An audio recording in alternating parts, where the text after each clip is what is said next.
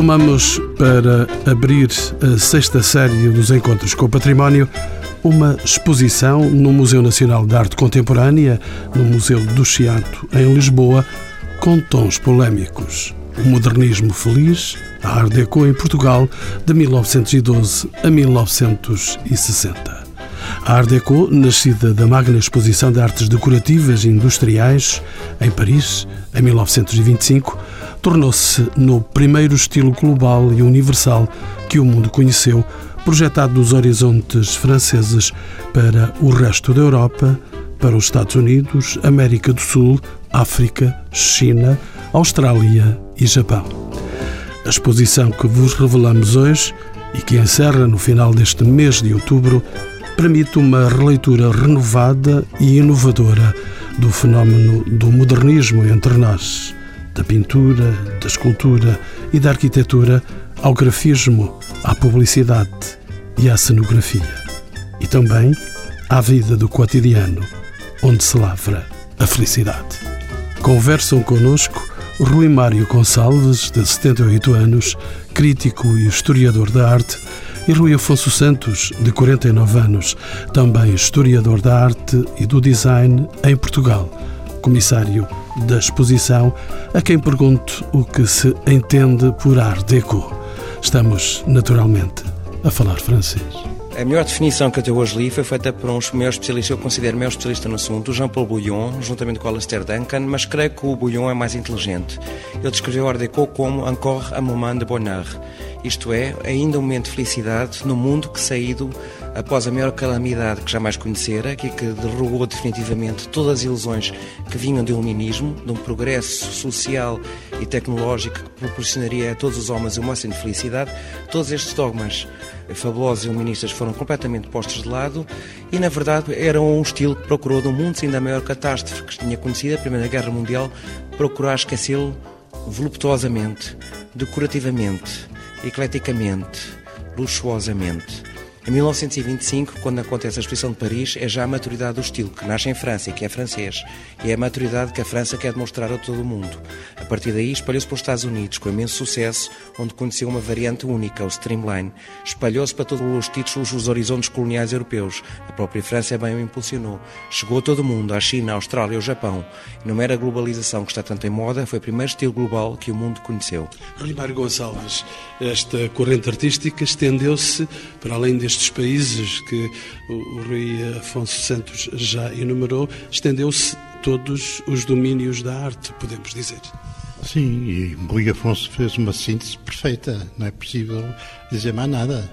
Agora, temos é que pensar um pouco na época e na circunstância dos anos 20, de como ele já acentuou o desgosto causado por aquela guerra que toda a gente supunha que ia durar quatro meses e durou quatro anos e que toda a gente estava convencido que tinha a força toda e nunca pensava que o inimigo também teria. Aparecem submarinos, aviões, gases e tudo mais, mas as pessoas esquecem-se que o outro lado também ia ter, maneira que foi aquela coisa horrorosa que aconteceu e que chegou infelizmente a Portugal também, a partir de 1916 e que criou, começou a criar um tipo de políticas muito ambíguas, porque entrava-se na guerra porque continuava-se a acreditar que ia acabar no mês seguinte e era uma maneira de depois ficar entre os vitoriosos para ter o direito de fazer exigências a quem fosse derrotado. E depois até aconteceu uma coisa que eu não posso deixar de sublinhar a propósito dos anos 80. É que antes da guerra 14-18 havia para aí uma vintena de correntes de vanguarda. O cubismo, vários tipos de cubismo, o fauvismo, o expressionismo, o protodadaísmo, enfim, era uma vintena, já uma vez me deu o trabalho de contar só as correntes europeias. E, precisamente devido a uma Europa devastada pela guerra, houve uma palavra de ordem que politicamente teve consequências nefastas, como vamos imediatamente adivinhar, que era o retorno à ordem. Hoje significava que todo aquilo que a gente chama no sentido nobre do termo uma aventura espiritual nas diversas vanguardas era considerado desordem. Os alemães achavam que a arte moderna era produto dos franceses e os franceses achavam que a arte moderna era produto dos bois. Mais tarde, nos anos 30, veio-se a dizer, por exemplo, que no mundo ocidental capitalista que a arte moderna era produto dos comunistas e os comunistas diziam que eram, mas era um produto reacionário, etc. Estamos servidos quando queremos procurar, deixe-me continuar este raciocínio, que vou tentar pôr um problema que sempre me tem preocupado um bocado e tem a ver com isto tudo. e que é todavia negativo. É que realmente houve uma espécie de retorno à ordem. O Delaunay passou a fazer retratos, o Picasso entrou no neoclássico, mas de uma maneira positiva. Havia uma personagem magnífica dessa época, que é o Jean Cocteau, que dizia a modernidade já provou que tem razão de ser e que até se pode bater, no bom sentido, ou capaz de assimilar o próprio classicismo. E daí o neoclassicismo na cabeça de Jean Cocteau, do Picasso, tinha sentido. Mas a vanguarda, aquela mais provocatória, onde é que ela se vai desenvolver? Vai se desenvolver na Alemanha que perdeu a guerra em que vemos formar-se duas tendências completamente opostas. Uma é uma atitude construtiva no ensino e na relação da arte com a indústria, que é Bauhaus, e outra altamente provocatória, que é o dadaísmo, que nunca foi tão politizado como na Alemanha. Daí que quando Hitler chega ao poder, entre as primeiras pessoas que manda aprender eram os dadaístas. É curioso isto, acho eu. Rui Afonso Santos, há entretanto rupturas nesta sociedade que provocaram o emergir desta nova corrente artística. Ah, houve muitas, claro, e desde logo uma como igualzinha à que estamos a viver hoje. O crash do Wall Street 1929, que precipitou o fim também na ilusão do capitalismo e que os neoliberais recentes, como Milton Friedman, que aliás foi o Prémio Nobel, parecem desconhecer. E o resultado está à vista, o retrocesso cultural espantoso que o mundo conheceu nas últimas três décadas. Basta olhar para Nova York, que já não é, de forma alguma, o centro da mundo e da cultura. Pode ser do mercado ainda, mas há outros como Berlim ou Londres ou Paris. Bom, mas a Art Deco de fato assimilou todas as vanguardas, mesmo aquela que eu mais gosto desses períodos, a mais radical é aquela que eu prefiro, o dadaísmo, até esse mesmo eu considero que o Art Deco assimilou tão vasto e abrangente que é todas as vanguardas, o dadaísmo, o cubismo, o futurismo, o expressionismo, o abstracionismo, o próprio dadaísmo, se refletiram no Art Deco. Por exemplo, ao nível dos espetáculos musicais, que o professor Rui Maria Gonçalves falou e muito bem, da fabulosa vida noturna da República de Weimar em Berlim, uma liberdade imensa que o mundo conheceu, uma criatividade imensa que infelizmente o nazismo pôs cobro pela proverbial estupidez alemã. O problema do império é muito grave e basta olhar hoje para a Merkel é uma das culturas que eu mais admiro, mas quando a Alemanha é má, cuidado com a Alemanha. E poderia citar outras figuras, como por exemplo o atual Papa, que eu acho altamente discutível. Mas ao nível da vida cotidiana, o Marinetti fazia máquinas de sons. O Marinetti fazia poemas sultravas que foram depois absorvidos pelos espetáculos que se assistiam em Berlim, nos cabés berlineses, onde os portugueses também iam. O Bernardo Marques, quando esteve lá em 28, retratou muito bem esses cabarés. Aliás, um cabaré gay que estava lá na altura, onde paravam todos os turistas, o Eldorado, que ele desenhou muito bem. E, portanto, essa arte chegou a todos os aspectos do cotidiano e reclama o direito à felicidade. E esta arte caminha a par da industrialização? Bom, a industrialização já vinha de trás, não é propriamente por aí. Obviamente que nos Estados Unidos, com aquela máquina poderosíssima, a utilização de materiais novos, o plástico, o baquelito, o alumínio, olhe só para o Chrysler Building, a mais bela arranha-céus do mundo, na minha opinião, cuja cobertura é uma grelha de um radiador de um automóvel, inteiramente em alumínio de facto, nos Estados Unidos conheceu uma vertente dinâmica que também se refletiu em Portugal e no resto do mundo. O streamline, basta pensar nas fabulosos automóveis, locomotivas aerodinâmicas dos anos 30, norte-americanos. Com certeza que impulsionou, mas também há um lado cara a cor, se não descura o lado industrial, e isso fez chegar a toda a gente. Qualquer caixinha do Grandela, qualquer caixa podia comprar um vestidinho ou figurino da moda, ou até um batom da moda, para ficar igual aos figurinos franceses. Embora mulheres daquelas longas e longilíneas, poucas se viam em Lisboa. Quando olhamos para o Leitão de Barros, para o filme magnífico que ele fez com a Lisboa Crónica Anedótica, todo ele Art Deco, excelente modelo, do, exemplo do Art Deco, onde ele cruza ineditamente a ficção com episódios filmados, o que nós vimos são mulheres gordas, gordas que nem batatas, a entrar, a entrar para os elétricos. Todos sonhavam com aquelas mulheres longilíneas. Agora, daquele luxo em Lisboa, haveria talvez a Margarite Rupert Rua, a mulher do pintor Sousa Lopes, o tipo de elétrico do Columbano. E a ela se devem dois dos mais belos retratos, Art Deco de resto, da pintura portuguesa, feitos por amor, por um tardo naturalista como ele, que espantosamente se moderniza ao retratar a mulher. Mas deixe-me assinalar que é curioso, é curioso, o fundo português, até com essa mulher, que era a irmã de Moisés Kisling, uma judia belíssima, ele conheceu todos os vultos da escola de Paris, ele viajou pela Europa toda, e é curioso ver com uma mania um pouco portuguesa também, com a Amada denuncia logo em 13, no painel à feitaria Cunha. Não teve unhas para ela, acabou o resto da vida com uma mulher que era o oposto, uma governanta, ignorante e uma dona de casa. Faço lá perceber porquê. Porquê que Rui Afonso Santos fez a opção do título Modernismo Feliz para esta exposição? Pois eu tive a sorte de crescer desde os anos 60 com em contato com a Art Deco e com as melhores peças que se produziram Tive a sorte, por exemplo, nos anos 70, mês da Casas da Vida, de jantar na mesa que foi da Casa de Serralves e nas cadeiras do Lula, que hoje felizmente estão na Fundação. Casas da Vida. As coisas, o mundo dá voltas e é mais pequeno do que julgamos. Mas deixa-me perguntar-lhe, Rui Afonso Santos, não é nenhuma provocação, mas há modernismos infelizes. Ah, pois há, modernismos infelizes. Já viu o expressionismo como é. Já viu o expressionismo alemão do Otto Dix ou do Kirchner como é infelicíssimo? Com certeza que há. Com certeza que há. Sei que quis acentuar o modernismo feliz para esta exposição? Porque é vital aos dias de hoje. O Art Deco passou de moda até junto dos colecionadores nos anos 80. A partir dos anos 80 começou a ter o seu declínio, substituído por correntes antiquariados mais vanguardistas, mais atualizados, que olhavam para os anos 50 e 60 e regressou depois, com os anos 90, a voga do vintage e minimalismo perdeu mais ainda, passou mesmo de moda nos colecionadores e hoje voltou. E porquê? Porque é uma arte que reclama o direito à felicidade. E no mundo que hoje, está como 80 anos atrás, sai de uma crise económica de consequências imprevistas, nunca vistas, cujos analistas não sabem qual é o resultado, no mundo onde se desenham novos conflitos mundiais de dificílima resolução, onde parecemos assistir à última orgia do neoliberalismo, onde o próprio governo português parece retirar às pessoas o direito a viver e o direito fundamental consagrado na Constituição Americana à felicidade é um tema mais político do que pode parecer. E não é tão ingênuo como aparenta, nem tudo é bonito nesta minha exposição. Não daremos muitos passos atrás, mas gostaria de perguntar ao professor eh, Rui Mário Gonçalves como é que emergiu a arte deco em Portugal? Que condições estavam criadas então para que surgisse a arte deco?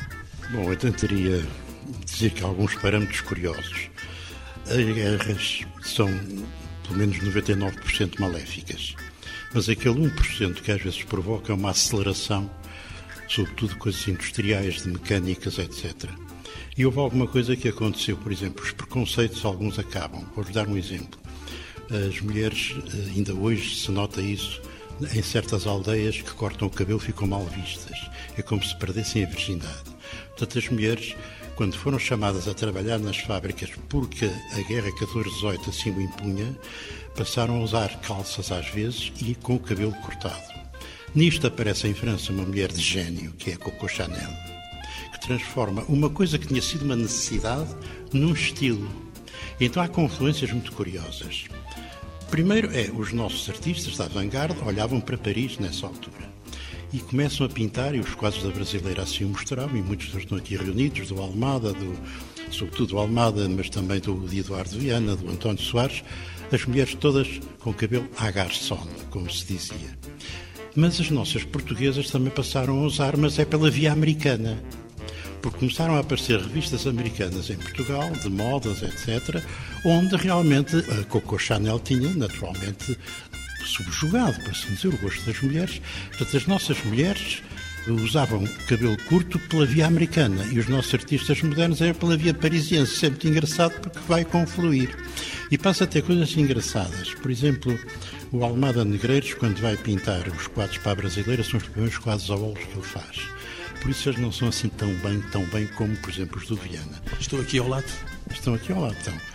E deviam estar, porque há muita brasileira e logo a seguir, logo no ano seguinte, o, o Bristol Clube, era uma encarnação bastante civilizada deste espírito de uma vontade de ter vida para além das desgraças da Guerra 14-18. Isso é extraordinário. Hoje a brasileira não é nada disso e, passado dois ou três anos, mandou-se fechar o Bristol Clube. E é uma das coisas que eu gosto muito de ver nesta exposição é quase que a reconstituição das melhores peças do Bristol Club, que ficamos admirados. Só para citar os quadros do Eduardo Viana, aqueles nus, é da melhor pintura sensual, sem obscenidade nenhuma, que se fez a nível mundial. Eu gostei muito que esta exposição se tivesse feito, por, entre outros motivos, porque nunca se fez esse estudo tranquilo de comparar os nossos anos 20 com os anos 20 parisienses, etc. Porque quando há bocadinho sugeria, pois o Picasso a fazer neoclássico, o Delaunay, campeão de arte abstrata, a fazer retratos e muito mais. Mas quando se chega ao nu sensual, o nosso Eduardo Viana bate-os a todos. Mas a todos. Aqueles dois nus são magníficos em qualquer parte. E isso é extraordinário, porque nós só pensamos, ah, nos anos 10 houve o Amadeu Sousa Cardoso. Bom, genial. E depois não há. Bem, como o Amadeu para já morreu. Mas o que se fez, que para nós parece ser uma espécie de recuo, recua menos do que aquilo que se passou em França ou na Alemanha. A Alemanha, como o Rui Afonso estava a mostrar, e muito bem, também nesse aspecto foram mais duros. Todo aquele caricaturista Jorge Gross, que tinha qualquer coisa de futurismo, de expressionismo e de dadaísmo, foi um dos pintores mais influentes na arte portuguesa daquele tempo. Ele nunca usou. Influenciou diretamente o Carlos Botelho, o Bernardo Marques, Mário Loi, até um futuro candidato à presidência da República, o Arlindo Vicente. Isto, isto basta para mostrar a influência daquele homem que nunca supôs que seria uh, o Bernardo Marques, dizia, o artista que eu mais admiro é o caricaturista uh, Jorge Gross, que era de facto um homem notável, com três traços, dava toda a grandeza, toda aquela também vontade de viver, mas que tinha a ver também com o aparecimento dos Brecht, do Kurt Weill, dessa gente toda. O Rui Afonso, acho que nesse aspecto está a tomar uma posição que roça a polémica, mas é uma polémica saudável. Ao puxar para os grandes valores de hoje, não tem papas na língua e diz o que tem a dizer. Rui Afonso Santos, não lhe vou chamar pela sua polémica nestas questões, mas deixe-me dizer que 1912 a 1960 é o período cronológico representado nesta exposição. Esta delimitação cronológica é consensual. Esta delimitação cronológica é inédita, porque ao fim e ao cabo nunca foi dito que o modernismo português, logo em 12, quando aparece, é Art Deco. O que é que o Almada assimila? Os figurinos de moda algum, assimila alguma sensação vienense, os figurinos de moda franceses que logo exemplifica nas suas caricaturas. Mesmo o mais desencantado e o melhor dos primeiros dos humoristas, do primeiro humorismo de 12, o Cristiano Cruz, no fim da vida, enquanto esteve na guerra que o desencantou e traumatizou, ele abandonou depois a prática artística, mas ele viajou pela Holanda, ele viajou pela Bélgica, ele viu pintura de vanguarda e acabou a vida nos anos 20 a fazer anonimamente candelabros de Art Deco também. E mesmo o seu desencanto que ele manifesta nas suas obras, que não são caracteristicamente Art Deco, que estão presentes na exposição. Uma porque é um autorretrato a ele próprio, estilhaçado por uma granada, marca o advento da própria guerra.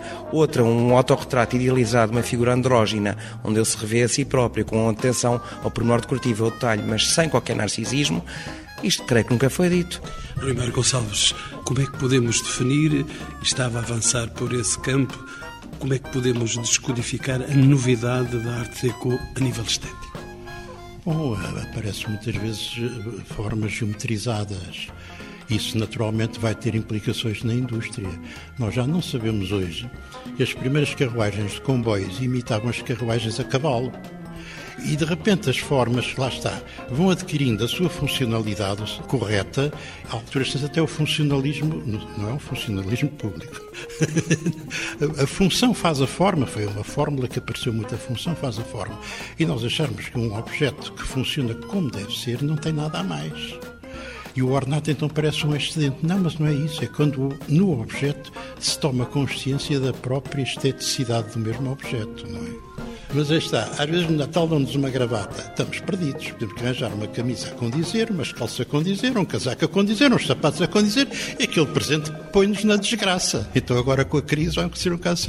Mas percebemos perfeitamente que uma gravata, que é o momento do ornato, e não deve nunca haver mais que um ornato em cada conjunto, porque senão começam a fazer guerra, mas dá a consciência estética da própria maneira de vestir. Quer dizer, se um tipo tem umas calças assim, ai, ficava mesmo a calhar esta gravata.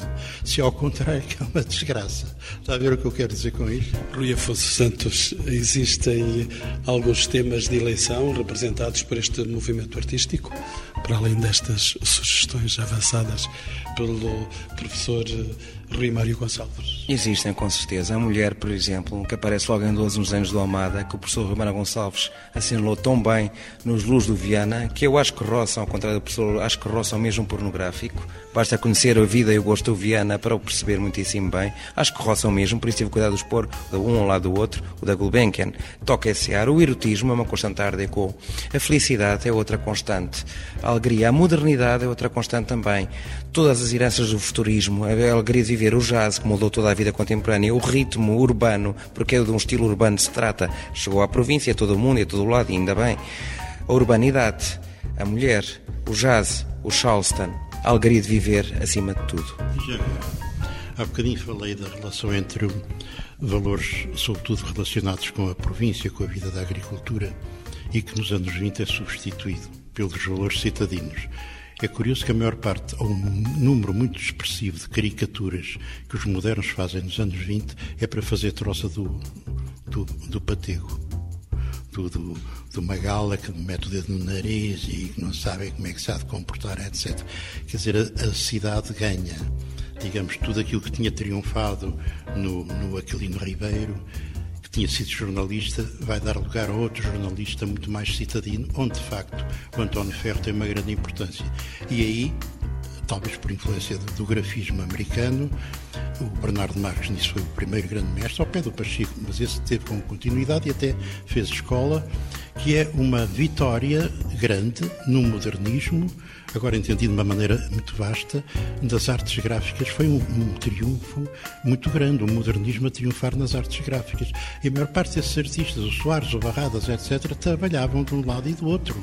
Dedicaram-se muito às artes gráficas. Fizeram o que eu chamo uma revolução triunfante, porque isso ficou. Isso ficou, e, e nos anos 20, o, o António Ferro era tão avançado que dirigindo Portugal Ilustrado, acho que era assim, ao ir ao Brasil em 22 fazer as célebres conferências sobre o modernismo, a idade do, do jazz band e tal, aproveitaram a saída dele para correr com ele. Porque estava a ser moderno demais. Isto em 22, portanto, é preciso cuidado. Na sua condição de comissário, Rui Afonso Santos, como fez a seleção das obras que se encontram patentes aqui nesta exposição e que vamos ver dentro de alguns momentos? Bom, o processo levou dois anos e não foi fácil.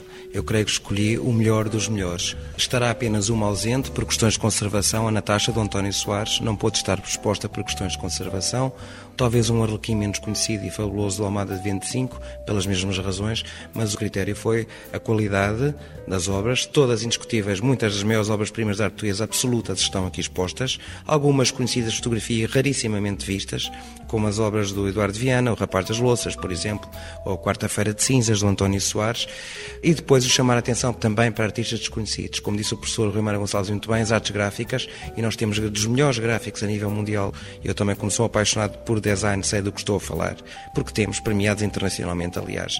Foi uma revolução mental que chegou a todo lado. É preciso não esquecer que o António Ferro muitíssimo bem Notícias Ilustrado, dirigido pelo Leitão de Barros em 29 em agosto, Ardeco também, os espalha, de fato, pela capital. E os republicanos não gostavam, eles gostavam do Malhoa. Os republicanos, e é preciso também não endeusar a República, aquilo foi uma ditadura democrática, não é? Foi uma ditadura, a polícia secreta, a censura, muito mais ativa do que no tempo de Dom Carlos. Aliás, o Salazar limitou-se a pegar no que já existia, herdou isso tudo e perseguia esta gente, gostava do Malhoa.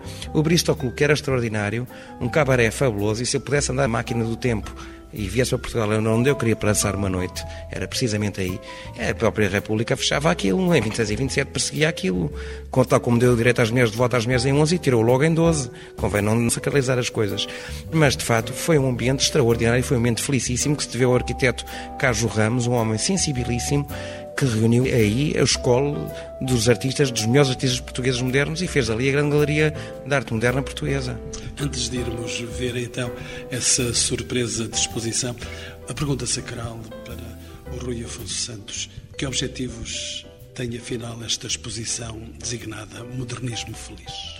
Em primeiro lugar, a novidade do tema. Nunca ninguém, o professor França não pôde dizer, porque naquela altura o Art Deco ainda não estava suficientemente estudado. E o design, que era o pioneiro a abrir o caminho da historiografia em Portugal também, com a sua obra fundamental, A História da Arte em Portugal no século XX, publicada em 72, não era propriamente o campo de eleição da historiografia francesa e do Frank Castel. Mas, de facto, nunca ninguém disse que aquilo era um propósito decorativo, que foi o veículo do primeiro modernismo. Logo em 12, todos os modernistas do primeiro modernismo praticaram, até o Amadeu em 12 o pratica em Paris, o seu álbum do Van é um excelente, extraordinário documento Art Deco. Todos, não só todos os praticaram, como também nunca ninguém tinha dito que o Art Deco durou tanto tempo em Portugal. E ainda bem, se calhar, se não fosse assim, pior ainda, teria sido muitíssimo pior. E vamos ver esse universo com o Rui Afonso Santos, ele é o comissário desta exposição, e com o professor Rui Mário Gonçalves. Vamos subir as escadas para o primeiro piso e estaremos na exposição dentro de alguns segundos. Rui Afonso Santos, é aqui que começa a exposição? Se calhar podemos, isto é uma lição política, é logo o aproveitamento político do Art Deco. É perverso e é interessantíssimo e é sobretudo um artista que foi injustamente esquecido, António Soares, que está injustamente esquecido. É o único dos primeiros modernistas que ainda não teve uma retrospectiva e eu espero vir a conseguir fazê-la. Este quadro intitula-se O Estado Novo Protege a agricultura e as indústrias. Faz parte de um conjunto de três quadros. Um era a família, uma mulher nua rodeada de bebés que a turba iconoclasta destruiu em 75. O terceiro, menos interessante, é o Estado Novo que protege as artes e as letras que estão esquecidos na Assembleia da República. É uma obra interessantíssima porque mostra o aproveitamento político do Estado Novo que se queria distanciar do conservadorismo bota de elástico da República. A República gostava era da Malhoa, a República gostava era do Neo Manuelino, isso é que eles gostavam. E como tal faz própria dos regimes fascistas, o gosto pelo novo, pela novidade. De resto é cópia do que fez o Mussolini na Europa. E por aqui, pela mão de António Soares, vemos uma importantíssima encomenda de Estado logo em 33, quando é fundado o Secretariado Nacional da Propaganda Nacional, que é dirigido pelo António Ferro, vemos a apropriação pelo Estado conservador e ruralista e provinciano da arte moderna naquilo que era possível. Influências de Cézanne, influências do classicismo, influências do fauvismo também. É uma boa abertura esta, professor? É, eu nunca tinha visto este quadro.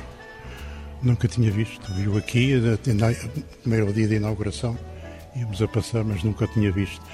O António Soares podíamos chamar já um, um neomaneirista do século XX, não é? que depois volta e meia pegou e de facto é verdade, ele dá uma, um ritmo à linha, aos contornos, que tem muito a ver com isso. Ele tem, aliás, um quadro que eu suponho que não está cá e talvez pudesse estar cá, que era o retrato de Camões.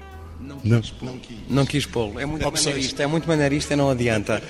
Mas deixe-me acrescentar que este quadro é interessantíssimo e não, eu não sou inocente, já tenho 50 anos praticamente, portanto eu não sou estúpido, não nasci ontem. Eu pulo aqui para indicar uma coisa, por um lado para alertar as pessoas para o momento que vivemos e por outro lado é curiosíssimo ver o que ele representa. As indústrias que haviam naquela altura, que eram poucas, o papel e a cerâmica, e a agricultura, que eram as indústrias, entre aspas, que também havia as vinhas do Douro e os dois poveiros e as pescas dos poveiros da Pova de Varzim. Repare como nós evoluímos. Hoje não temos nem agricultura nem pesca. Estamos pior do que nesta altura. Vamos subir.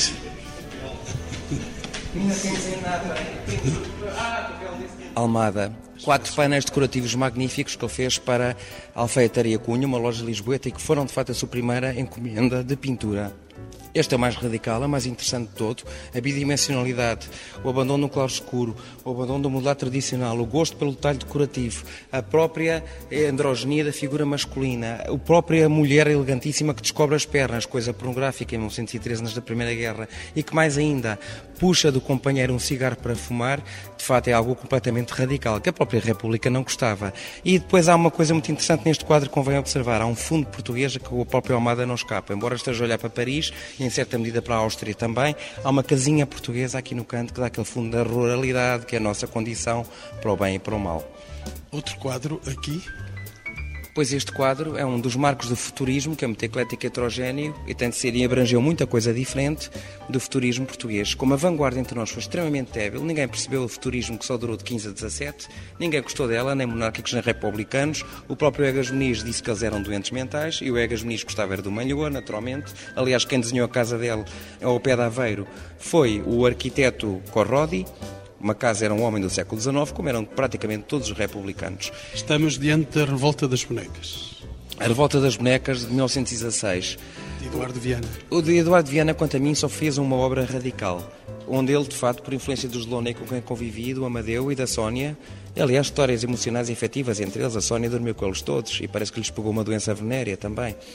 Eu, de facto, ele era um homem sensual. Só fiz uma obra radical que eu conheço, é La Poupée, a boneca, feita por colagens, que não é Art Deco, que está no Centro da Arte Moderna da Fundação Gulbenkian, mas logo aqui tem a absorção dele da radicalidade abstracionista do Robert Delaunay, mas como ele não é um homem capaz de especulação, é sensorial, ele transforma os discos originalmente abstratos de Robert Delaunay em corpos de bonecas. Esta atenção ao artesanato popular, aos bonecos de pano, é um símbolo do popular como símbolo do não tocado pelo ensino, não destruído, não maculado pelo ensino académico. A espontaneidade e a originalidade da arte primitiva ou popular que esta gente apreciava. Rui Mário Gonçalves. Uma das coisas excelentes desta exposição é a possibilidade de ver uma obra que pertence a uma coleção particular do precisamente do arquiteto Carlos Ramos, que é o Homem das Louças, onde podemos ler todas as. Está mais adiante. Onde podemos, podemos ver? Podemos. Eu considero este quadro um manifesto. É uma cabeça de série de 1919, que é a introdução do neocesanismo na arte moderna portuguesa, e nós vemos o seguinte, por exemplo, é um manifesto porque este rapaz das louças, numa das mãos, tem um alguidar que é redondo como os discos do Delaunay, portanto a abstração concretiza-se num alguidar, e na outra exibe uns bonecos populares. Isto é muito interessante. Uma junta de bois? Uma junta de bois, em barro, não é? Isto é muito interessante porque vemos que o campeão, o grande campeão na época do cromatismo moderno era exatamente o Delaunay. O Delaunay tinha uma influência europeia tão grande que o próprio Paul Klee, em 1912, lhe pediu autorização para publicar os seus textos teóricos em alemão tinha uma influência enorme. O Apollinaire dizia que ele acordava a falar de pintura e dormia a falar de pintura, não fazia outra vez não falar de pintura. E havia outros pintores, como o e o Metzanger, que tiravam muitas ideias dele, não há mal nenhum nisso, nem ele se importou, para escrever os primeiros livros sobre o cubismo. Era um homem de uma influência teórica extraordinária. Podemos dizer que ele concretizava naquela altura o que havia de mais moderno como pensamento cromático. E aqui nós vemos que o pensamento mais moderno pode coincidir perfeitamente com o sentido de cor popular. Isto é muito importante porque durante todo o século XX se passou o tempo a aturar uma polémica um pouco absurda que os políticos manipulavam a seu belo prazer, quer dizer que a arte moderna não tem nada a ver com o gosto popular. Quando eles se aproximaram, tanto o Viana como o Amadeu e outros a seguir, se aproximavam da própria maneira de pintar ou do colorido que o povo gosta. É que uma coisa é falar do povo, como faz o Malhoa, outra coisa é falar como o povo, como fazia o Eduardo Viana. Quem é que é mais democrata? Eu penso que é o segundo. Estamos no segundo núcleo. É brasileira e aqui é Bristol Clube. Estamos no segundo núcleo. São os quadros que restam, infelizmente, em Portugal do Café Brasileira. Os outros, creio que desapareceram no Brasil, para nosso azar. É esta terrível política de deixar sair todos os nossos tesouros que nunca mais voltam. E o mais significativo, de qualquer modo, todas as pinturas que lá estavam, a melhor de todas, era a do Almada, onde se estreia com a sua maturidade plena pictórica na pintura, onde se autorrepresenta no, sentado à mesa do Café Brasileira. do lado esquerdo. É ele do lado esquerdo de perfil, nimbado de luz, com a atriz Júlia de Aguilar e Aurora Gil, uma espanhola que são dois rostos viciosos, são duas mulheres hiper maquilhadas, são duas máscaras expressionistas quase. O fundo apresenta já uma multiplicidade de planos dinâmicos, luminosos e perspectivas contraditórias dadas através da luz, uma maturidade espantosa que logo aqui revela, e um intelectual que é o poeta e professor Dória Nazaré, também com uma deformação com algum expressionismo é interessantíssima. Basta olhar para o plano da mesa, ver a influência do César que falava o professor Rui Mário Gonçalves. A mesa quadrada da brasileira é um poliedro completo aqui e, sobretudo, não pensem que os republicanos gostavam disto. Onde é que as mulheres podiam fumar em 25 em público? Só estas intelectuais, no café brasileira. Mas pouco depois, com o salazarismo, mesmo os homens da oposição, como fomos ver, passaram a achar isso indecente e tudo isso desapareceu. Rui Afonso Santos aqui, mais uma mulher mais uma mulher e de um artista menor, é certo, um modernista menor, o Lino António, excelente professor que foi, formando gerações de artistas na Escola António Arroio, e esta é sobre a melhor obra. Uma garçon à mesa do Bristol Club, um retrato com algum desencanto, com o cabelo radicalmente moderno, como então se via em Lisboa, efetivamente. Aliás, em 27 já se viu em Lisboa, até mesmo em Lisboa, sais acima do joelho, coisa incrível e escandalosa, que os republicanos de resto não gostavam. E ela não é ingênua, este quadro está cheio de signos que importa descodificar. Ela segura na mão um pequeno copo verde. É uma droga fortíssima, é absinto. Um shot de absinto é fada verde, faz-nos voar. E não por acaso, ela tem uma bica, um café ao lado dela e tem uma natureza morta com fruta. É que, por incrível que pareça, os clubes eram de facto hábitos, modernos hábitos de civilização que logo António Ferro louvou e centros de mecenato, como foi o Bristol Club. E tudo isto a justificar, faziam-se, consumiam-se muitíssimas drogas, não só em 1900, o Pessoa, por exemplo, tem o opiário, o Camilo Peçanha adorava ópio, o álcool matou a Pessoa, mas nesta altura consumiam-se drogas muitíssimo duras, tal e qual como se faziam em Berlim. A cocaína aparece no Clube da Montanha, hoje, ironicamente, a Associação Comercial Portuguesa, em 1916, trazido por uma aventureira que se dizia francesa, esta café e esta bica era um hábito também tóxico, toxicómano, que se fazia em Berlim. A Anita Barber, por exemplo, uma mulher que morreu com 32 anos, figura fabulosa da arte e da cultura e das noites de cabaré de Berlim, que consumia café com éter e fruta com éter. É exatamente isso que está aqui indiciado, porque também isso se fazia nestas noites de estúrdia que de resto os republicanos proibiam. A 26 e 27 o Bristol Clube já é fechado. Não é só o Salazar que fechou os clubes de vez em 31 e substituiu pela nova legislação que dava preferência aos casinos. Os republicanos só permitiam os excessos no carnaval. Aí tudo era permitido. E é isso que este núcleo espantoso, esta galeria espantosa, pela primeira vez reunida das obras que estavam no Bristol Club, revela, de facto, é um certo desencanto pelo excesso que o António Soares traduz magnificamente numa obra também muito conhecida de fotografia, mas com a praticamente nunca vista, que é Quarta-feira de Cinzas. Uma garçon, uma Pierrette, com um belo toque sensual de seda no vestido e nas meias, um colorido surdo, surdo, algumas lembranças fovistas, mas tingidas pela herança do columbano que o António Soares muito admirava. Aliás, ele queria ser, e os próprios Zémulos o consideravam o verdadeiro sucessor de columbano. E um arlequim, o seu companheiro, Picassiano. Isto passa-se no próprio clube, a luz irrompe pela janela. Há uma banda de jazz com instrumentos populares, atenção, são bombos, são tambores. Uma bateria nesta altura era caríssima, só existia nos Estados Unidos, custava uma fortuna incalculável, mas era excelente o jazz que se ouvia no Bristol Club e em Lisboa nos anos 20. Por isso ainda hoje temos tão bons intérpretes de jazz. E de facto é curioso reparar no Arlequim, que é uma figura da mitologia picassiana e que traduz fabulosamente um certo desalento, um certo desencanto, que é o fruto do excesso. Professor. Estão cansados na quarta-feira de cinza, quer dizer que gozaram a noite de carnaval até à exaustão, não é? É isso, o tema é esse. Outro exemplo do nu voluptuoso é este do, do Almada Negreiros. É, é pouco mais que um desenho com apontamentos de azul e de cor-de-rosa, muito vivos. E de encarnado. E muito estilizado, quer dizer, ninguém tem um corpo assim tão esguio mas é essa estilização que dá o encanto à pintura. E acho muito interessante estar junto com os nus do Eduardo Viana, é? porque este é essencialmente um homem da linha e aquele é essencialmente um homem da, das chapadas de cor, não é? Isso é e eu permito-me acrescentar, este quadro é de 26, é uma das obras-primas absolutas da arte portuguesa, das melhores obras que Almada Angarés deixou, uma garçom longilínea, loura e despida, segurando um espalhar de eco, uma vanitas, com alguma provocação, um crucifixo que ela ostenta nos seios pequenos, como então se usava, e, de facto, eu já vi muita pintura Art Deco e esta, que garanto, é uma das melhores pinturas Art Deco que eu vi na minha vida inteira e, como eu gosto de dizer, boa em qualquer lado do mundo. Mário Eloy. Pois Mário Eloy, o grande expressionista português, em 28 faz um radical e fabuloso Menino e Varina, que está aqui nas coleções do Museu do Chiado, que toda a gente testou, evidentemente ninguém percebeu, e em 30, de facto, faz este magnífico retrato do bailarino Francis, que foi ele o introdutor da dança moderna em Portugal, não o Almada, que tentou, com, embora com propósitos mais mundanos que outra coisa, e com esse objetivo de fazer arte total, impressionado pelos balés russos, que são outra fonte do Art Deco, mas é uma figura andrógena, elegante, como então se usava. Eu gosto muito da Petite Histoire, explica muita coisa. Mário Eloy, de resto, era bissexual, teve uma paixão violentíssima pela Beatriz Costa, em 31, com quem fugiu em plenas filmagens da Canção de Lisboa e não aparecia nas filmagens, como também gostava de homens. E é provável que tenha tido uma affair com o Francis. De facto, a figura parece andrógena, elegantíssima, aquilo que os republicanos não gostavam, fim ao cabo, com sinais de distinção, o lenço que depende, as cores ácidas vindas do expressionismo, o fundo, que é uma composição decorativa de índole cubista, e de facto uma, uma qualidade de traço, algum um gosto pela linha da arabesca que aqui se evidencia, e uma das obras-primas da arte portuguesa, que é a Art Deco também. Entre pinturas, também a escultura. Aqui estaremos perante Adão e Eva?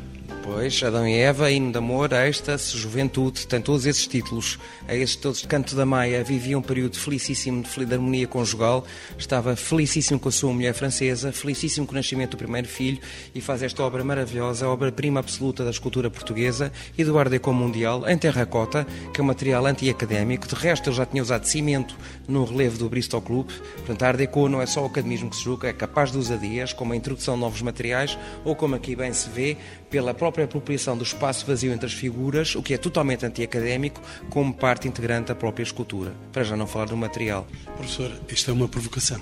É, mas eh, do ponto de vista formal, há bocadinho falamos do Clint e aqui há qualquer coisa do Clint, neste contraste absoluto entre a lisura da pele e a maneira de trabalhar os elementos decorativos que começam logo no cabelo, que está muito geometrizado, ninguém tem o cabelo assim, mas quase que se tem assim, e as vestes que caem naturalmente e que têm estas estrias tão marcadas, que é uma característica muito interessante do canto da Maia e que eu aprecio muito, mas que eu acho que vem na linhagem do Clint. É? Já quase no fim da exposição. Bom, esta. Esta é uma anunciação. É uma anunciação. E belíssima obra de Jorge Barradas, que é muito melhor do que geralmente se supõe.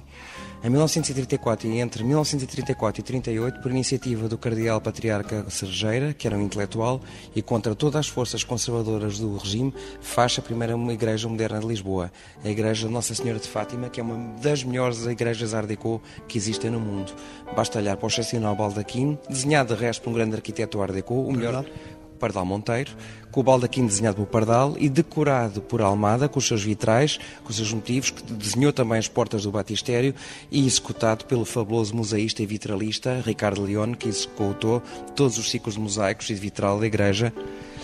Esta obra, infelizmente, os melhores modernistas trabalharam na Igreja de Fátima, todos Art Deco. O Almada Negreiros, o Francisco Franco, o Barata Feio, que é mais expressionista, outros mais académicos, como Raul Xavier, a pintura mais académica, mas gosto de Deco, hoje muito sumida, do Henrique Franco. E de facto, o Barradas, infelizmente, não foi escolhido para essa empreitada. Deixou, no entanto, em 36 esta obra, que foi o prémio do CENI, e que é de facto esse gosto maravilhoso. É o último canto simbolista, é o canto do cisne da pintura simbolista em Portugal, é a última pintura simbolista que se fez em Portugal, onde temos a bidimensionalidade da figura, este meu universo encantado de uma virgem transposta para o horizonte primitivo e paradisíaco de São Tomé, uma luxúria tropical que envolve esta figura, um anjo a duas dimensões, com a influência dos Nabi, mas modernas, modernizadas também, e de facto creio que dentro do género é uma das melhores obras-primas que eu vi também dentro da arte religiosa Art Deco. Estamos no último núcleo. Estamos no núcleo, o último núcleo que é dos anos 40 para a frente, da exposição do mundo português, que é uma fabulosa fábrica Art Deco, toda ela, e de poder. E temos depois o que lhe seguiu. António Soares não perdeu completamente a mão, como se costuma dizer. Tem uma belíssima mulher. Tem uma belíssima mulher e ele pintava mulheres belas como ninguém. E tem ainda talvez um melhor arlequim, que é do Museu do Carlamuro, pintado nos anos 40, onde ele revisita o seu universo mundano dos anos 20 com extraordinária sensibilidade, uma pintura toda ela de mancha de uma liberdade quase gestual. Temos as magníficas cerâmicas do Jorge Barradas, excelente ceramista que fez, nas suas várias vertentes mais sensação vienense, totalmente art deco, naquela mascalice exposta e revisitando decorativamente o século XIX e o romantismo, como era próprio na Europa, aliás, entre os artistas decoradores americanos e europeus, desde 1939, desde esse período temos toda a sucessão do grande mestre do Art Deco, que foi ele o introdutor e manteve até ao fim da vida, que foi Almada Negreiros. Toda uma sucessão de figuras de mitologia cubista, arlequins, acrobatas, e também da mitologia lisboeta, Vaninas, as obras que ele desenhou para o Hotel Ritz, que são as melhores obras de arte que estão no hotel e que vão buscar o traço, uma ceifeira adormecida e espreitada por um camponês e vão buscar o traço dos seus anos 30. O Viana até o fim da vida, em 58, pintando luxuriantes paisagens de Sintra, sob uma estilização cesanesca e Art também. E mesmo aqueles que combatiam o regime, como os neorrealistas, os comunistas, que de resto o próprio António Ferra, preciso dizê-lo, protegeu também, também eles praticaram Art Deco, por muito que lhes custa. Assim acontece com o Vasco da Conceição, numa encantadora banhista que reúne todos, feita nos anos 40, que reúne todos os cânones da escultura Art dos anos 30, ou até mesmo pela sua mulher, Maria Barreira, na escultura do Repúdio, que está a suavizar a lição do Ernst Barlac. E até uma terceira geração de artistas modernos que se caracterizaram pelo decorativismo, como Martins Correia, que eu creio deu aulas até muito, muito tarde na Faculdade de Belas Artes de Lisboa, com a sua bata branca, ensinando escultura, perpetuando assim o Art praticamente até aos nossos dias.